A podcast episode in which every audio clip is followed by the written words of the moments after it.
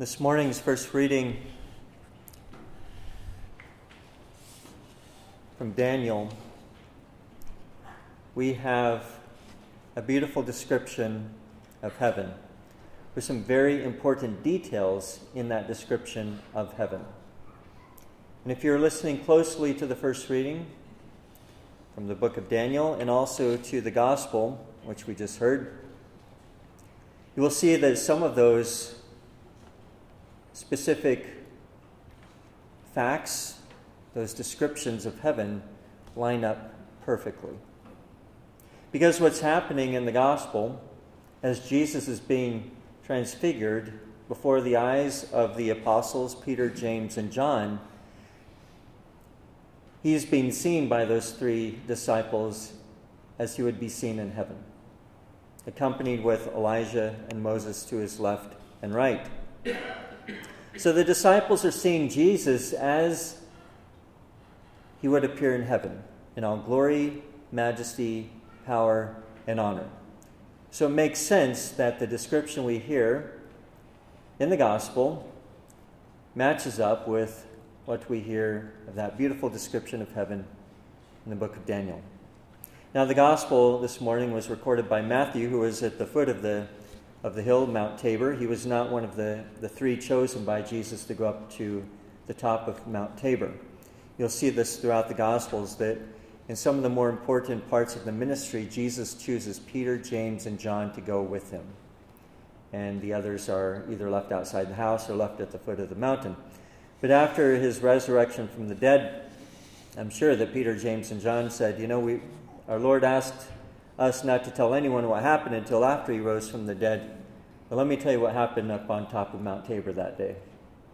I imagine it was very difficult for them to, to hold that in, to keep that secret, so to speak, because once again, they're seeing Jesus in all glory and power and majesty and wonder. If there is any doubts in, that Jesus truly is the Messiah, the Son of God, in the minds of those three disciples, they were certainly put to rest. Those, those fears, those anxieties, those, those doubts were put to rest immediately during the transfiguration. And what happens? What do those three disciples do when Jesus is transfigured? When he's shining with, with brilliant radiance and light? Do they go up to him and say, Lord, you look pretty good. High five. No.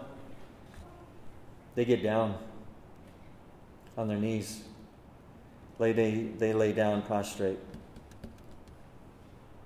Because they know they're in the presence of God. They know that. And that's their natural reaction. You'll see that throughout the Old Testament and the New Testament. When a person realizes that they're in the presence of God, they're immediately on their knees or lying down, face down to the ground, in homage and adoration and wonder and reverence. Because they know that there's something, there's someone greater than them in their midst. They know that the extraordinary, that the all powerful, all knowing, all loving God is in their presence. And we see that, once again, it's in the Old Testament and in the New Testament. When people do this, they're showing great reverence through their postures, their bodily actions, and their words. The importance of reverence when encountering the living God. And it's important, I think, to remember that the same Jesus Christ, Son of God, who appeared, who uh, was transfigured before the apostles on the top of Mount Tabor 2,000 years ago, about 8,000 miles away from here.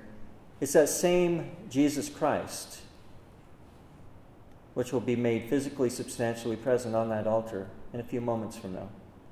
It's the same Jesus Christ, the same Son of God in the tabernacle directly behind me.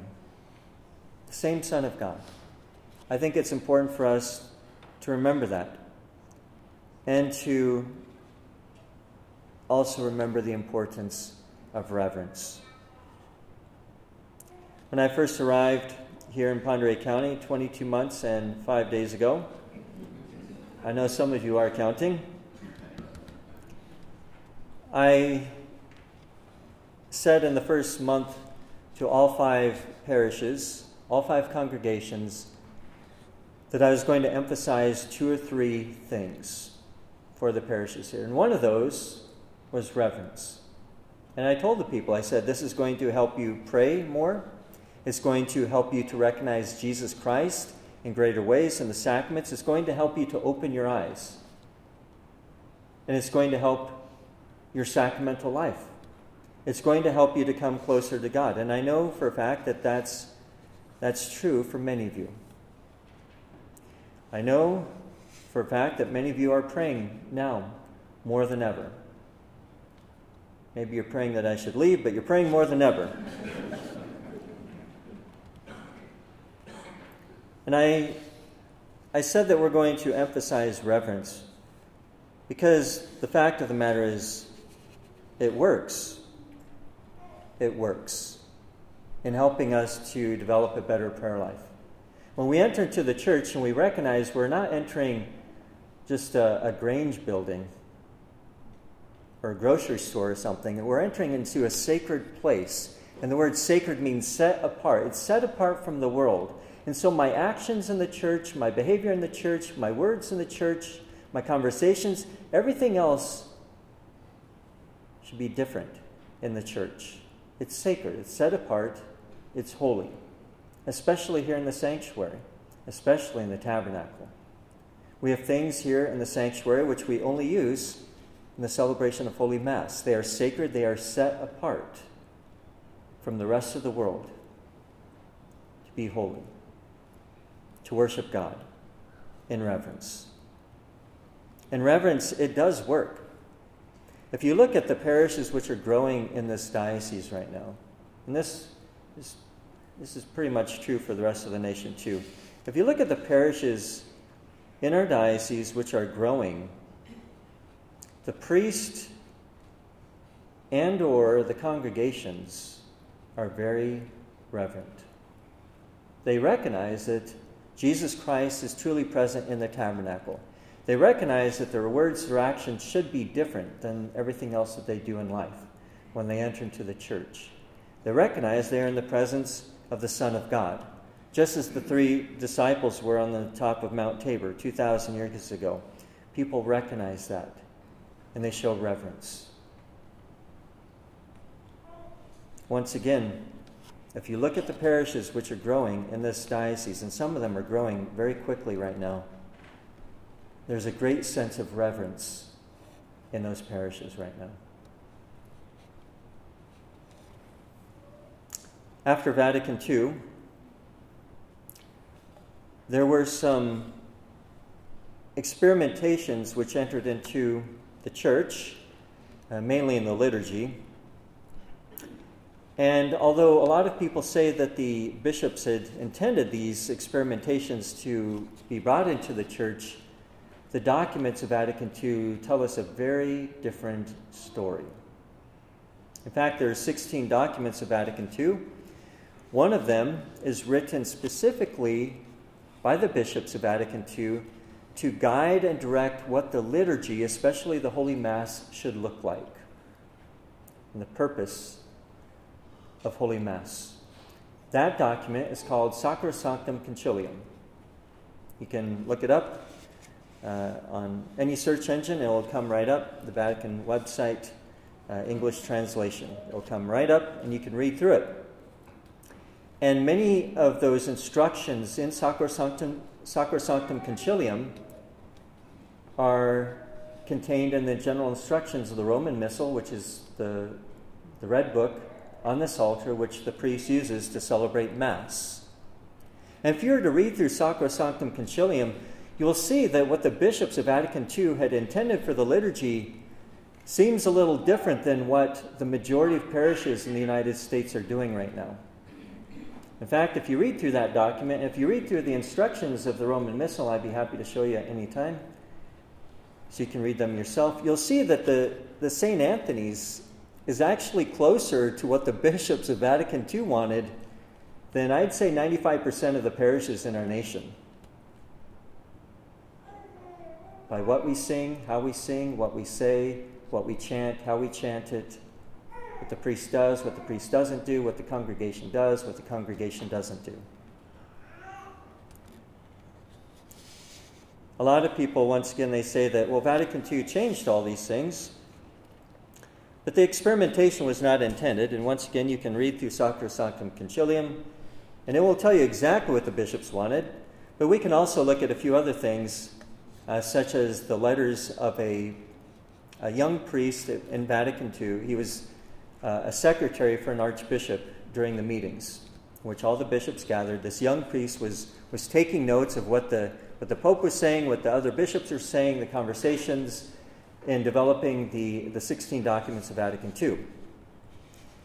And this young priest, within just a couple of years of the council ending, this young priest had written on four different occasions, four different occasions, saying that, that what was spoken about and decided within Vatican II is very different than what people were putting into practice following Vatican II. He said it was very, very different. That a lot of the things which these experimentations which emerged in the liturgy were never intended by the bishops. And this is from an actual priest who was in the meetings with the bishops and recording these things. That priest's name was Father Joseph Ratzinger who would become Cardinal Joseph Ratzinger, and then Pope Benedict XVI. And you can read those letters, they're all online.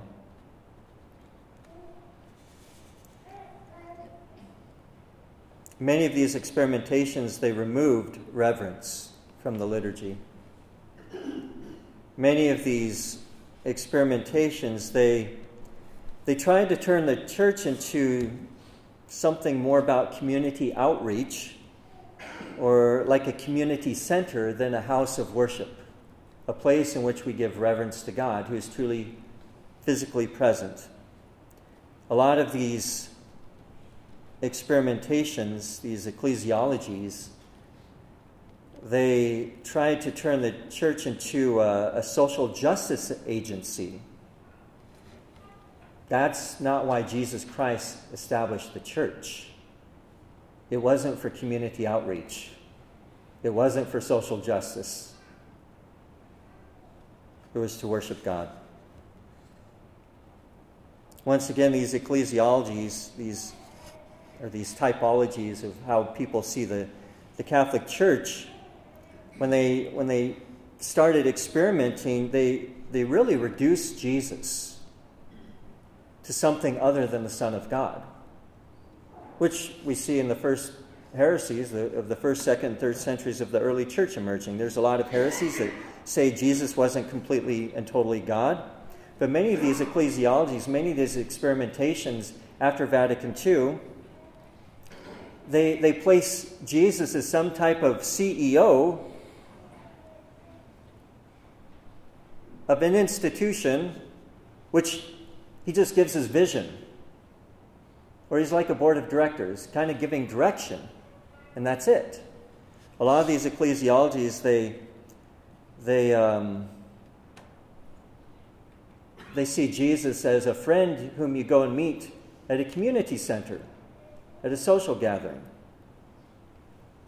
But Jesus Christ is something more, much more. We hear it in the in the recounting of the Transfiguration this morning in the Gospel. And also, if you paid close attention to the second reading, which is from St. Peter, he was there. So, this is a first hand account of the Transfiguration. In the second reading, Peter is telling us what happened up there and what he, what he saw and what he heard. He sees the Son of God in majesty and glory and power, and he hears the voice of the Father come from the heavens, from the sky This is my beloved Son with whom I'm well pleased. Listen to him. That's the Father, God the Father saying, This is my beloved Son. Listen to him. And this beloved Son of God the Father, he deserves worship. he deserves reverence. He deserves a title greater than CEO of some social justice agency. He deserves more than just being the head or the board of directors of a, of a social club. We all have an innate desire to do what the, the three apostles did on Mount Tabor to bow down, to get on our knees, to lie on the floor when we're in the presence of God. Because you are created in and through and for Jesus Christ. You're created in the image and likeness of God, redeemed in the image and likeness of God. And St. Bonaventure would say that all of creation, especially humanity, has a vestige. Creation has a vestige or a footprint, a, basically a um, kind of like a, a mark, a maker's mark, especially in the human heart, from God. And you have an innate desire because of that mark to worship God.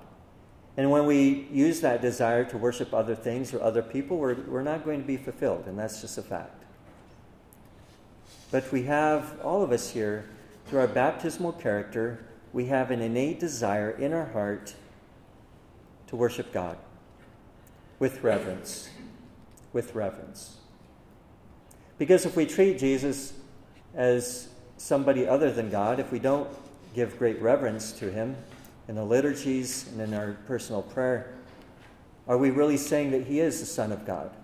Or are we treating him more like we would a, a CEO or board of directors or a drinking buddy?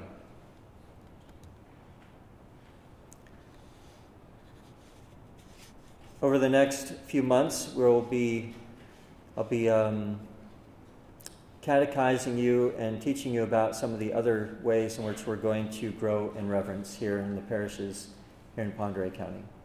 I'd ask you to keep your heart and your mind open to it, and I can assure you that none of these are the result of a good idea fairy visit. None of these are the result of, of my own creative intellect because I don't really have a creative intellect. I can assure you that everything which we will be, everything we have done in the past 22 months and everything which we will be doing in the near future here at St. Anthony's and the other parishes, it's straight from the instructions of the Roman Missal. It's straight from Sacrosanctum Concilium, straight from the bishops of Vatican II. So, somebody will, will tell you, if somebody will say to you, well, Father's doing stuff that Vatican II doesn't want. Well, that's not exactly true. Because we will be using Sacrosanctum Concilium, the actual document for our guide here. And I'm going to give you all homework today. And I want you to complete it within 48 hours. And this is going to show you the importance and the power of reverence. And if you complete this homework, your eyes will be opened. I promise you this. Some of you know that I was a scientist before entering into seminary. And so I believe in, uh, I, I did a lot of experiments uh, in the Army as a scientist, and I, I don't believe in experimental uh, liturgies, but scientific experiments is just fine. But I want you to try out this experiment within the next 48 hours. I want you to go home and sit in your favorite chair, your most comfortable chair. Most likely it's in front of the television. I don't know why, but it's probably in front of your television. Sit in that chair, turn on the TV, make sure the remote is in your hand and your favorite beverage is in your other hand. If the chair will uh, recline, put your feet up. Just relax, watch your favorite show. And while you're doing that, I want you to pray an Our Father, a Hail Mary, and a Glory Be. Okay? Got that? so far, so good? In your favorite chair, TV on, beverage in your hand, praying Our Father, Hail Mary, Glory Be. Next, turn the TV off, put down your beverage, get out of the chair, get on your knees, close your eyes, bow your head, put your hands together, and pray Our Father, a Hail Mary, and a Glory Be. And you will see the difference. You will see the difference. What posture and reverence does for your prayer. The same thing is true in the liturgy. So as we continue with this Holy Mass, we pray in thanksgiving for the Son of God who has loved us and redeemed us, who was transfigured 2,000 years ago, yet shows himself to us in his flesh and blood to us at this Mass and every Mass. Our natural response approach him in adoration and reverence. Praise be Jesus Christ.